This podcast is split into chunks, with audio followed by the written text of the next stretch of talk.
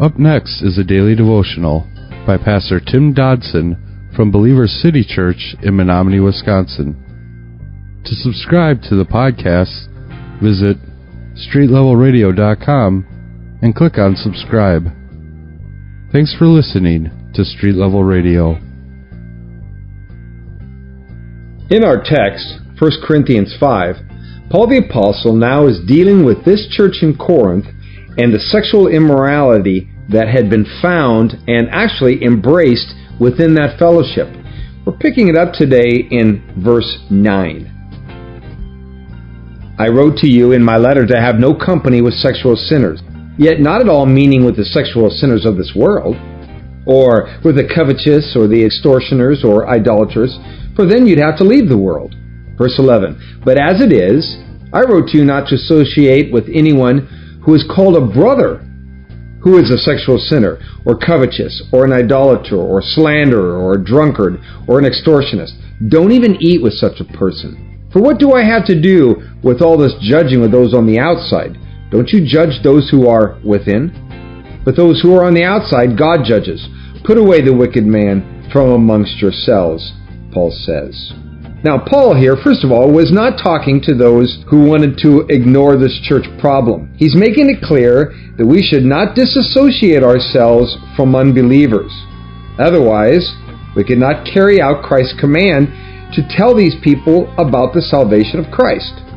But we are to distance ourselves from the person who claims to be a Christian, yet indulges in sins explicitly forbidden in Scripture, and then, even worse, rationalize those actions. So by sinning, a person, he or she harms others for whom Christ died, and then dims the image of God in himself. A church that includes greedy people and sexual sinners is hardly fit to be a light to the world.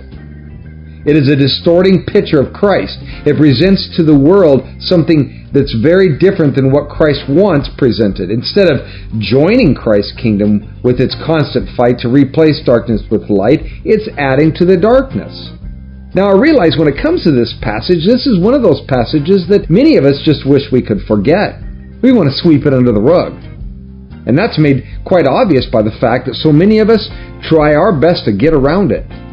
This passage, you see, has two profound effects on all of our action. One, we cannot and are not to attempt to remove ourselves from the realm of the unredeemed. I know many of us try. I mean, many folks have attempted to close themselves off from all sinners and all evil as if they had a sin virus we might catch. And what they ultimately fail to do is close themselves off from the sinful and evil world. They just close themselves off from a whole lot of people who are lost and hurting. And even if we could succeed in this, we would only ultimately be rendering useless the kingdom of God. Now, many will attempt this path by ridding their lives of their TVs and newspapers, movies, and every remnant of the world's trappings. And we will, in these situations, often claim, well, we're just doing it for our faith. But, gang, that's not faith, nor the separation that God requires. God calls for purity and holiness and sanctification in the midst of the world.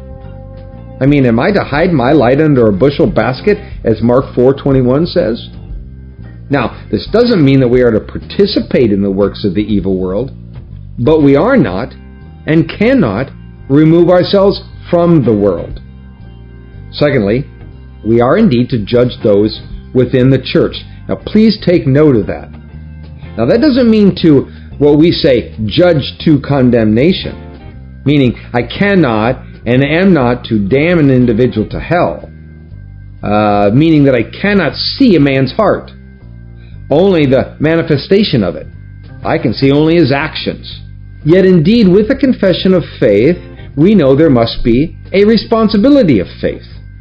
So we are told herein that we are not to keep company with those who claim to be reborn, yet still present these worldly attributes. That's the line in the sand.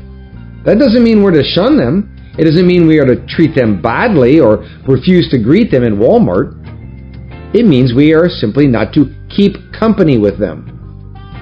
And this refers to all those who call themselves believers who are sexually immoral, covetous, idolaters, which means placing other things before God, abusive to others, like being a liar, or being a drunkard. While all of this, the important thing is that they still claim to be a child of God. We're not to even sit down to a meal with such people. We are to put those people away from us.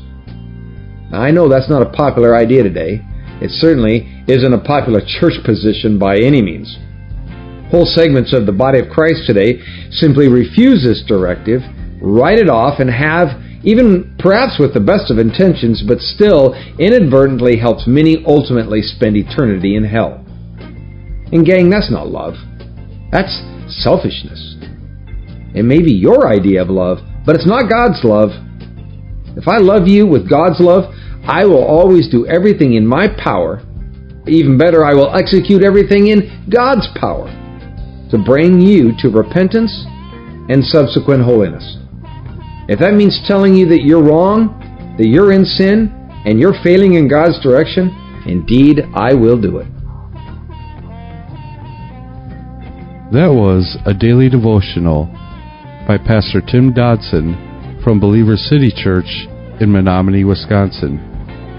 For more information on Pastor Tim Dodson or Believer City Church, visit believerstogether.com.